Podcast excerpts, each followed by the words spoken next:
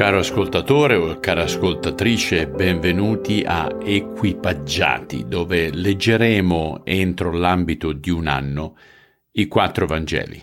Dedicheremo 13 settimane ciascuno e finiremo entro la fine dell'anno. Di media porterà via dai 2 minuti e 15 ai 4 minuti e mezzo massimo.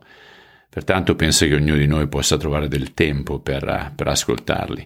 Il titolo si può vedere in due modi, sia come equipaggiati, nel senso che siamo già equipaggiati o ci stiamo equipaggiando, o vederlo anche all'imperativo, equipaggiati, come se fosse il Signore che dica prima di uscire di casa ti vesti, allora vestiti anche dal punto di vista spirituale.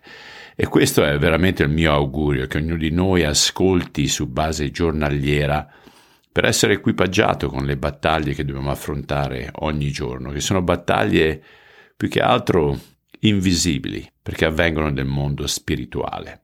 E così facendo spero che tu possa sviluppare un'abitudine dell'ascoltare la sua parola, che è fondamentale. Il formato sarà sempre consistente, cioè prima di tutto lettura e poi una brevissima preghiera per prepararci per la giornata.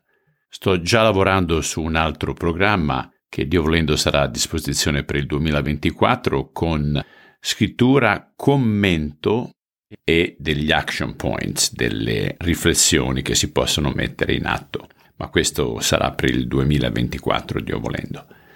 Ok, quest'oggi, dato che è la prima volta che ci sentiamo, non voglio annoiarvi con dei nomi assurdi che non ripeteremo mai, non ci ricorderemo mai, per cui vi leggo solamente i primi due o tre versetti e poi eh, l'ultima parte del brano di oggi che sarà versetto 16-17. Pertanto cominciamo appunto con il Vangelo secondo Matteo, versetto 1. Questi sono gli antenati di Gesù Cristo, discendente del re Davide e di Abramo. Abramo fu il padre di Isacco, Isacco fu il padre di Giacobbe, e Giacobbe fu il padre di Giuda e dei suoi fratelli. Poi saltiamo fino al versetto 16. Giacobbe fu il padre di Giuseppe, il marito di Maria, la madre di Gesù Cristo, il Messia. Così da Abramo fino a Davide Abbiamo 14 generazioni, dal re Davide all'esilio in Babilonia, altre 14 generazioni, come pure abbiamo 14 generazioni dall'esilio a Cristo. Nel mezzo di questo capitolo troviamo dei nomi di personaggi abbastanza loschi, personaggi che hanno un passato non tanto pulito, è bello perché vediamo che Gesù Cristo, nostro Salvatore, viene proprio fuori da questa genealogia e questo ci dà speranza. Signore, io prego affinché tu possa riscattare il passato di tante famiglie, riscattare il nostro passato.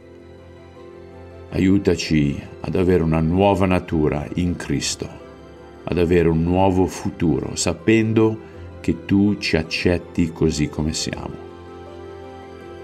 Grazie del sacrificio di tuo Figlio. Accompagnaci per quest'anno, te lo chiediamo nel nome di Cristo. Amen. Carissimi, non vedo l'ora di essere con voi domani. Buona giornata.